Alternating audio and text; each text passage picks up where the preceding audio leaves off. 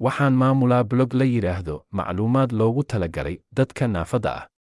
Blogkayga waxaan ku bixiyaa waxyaabo kale.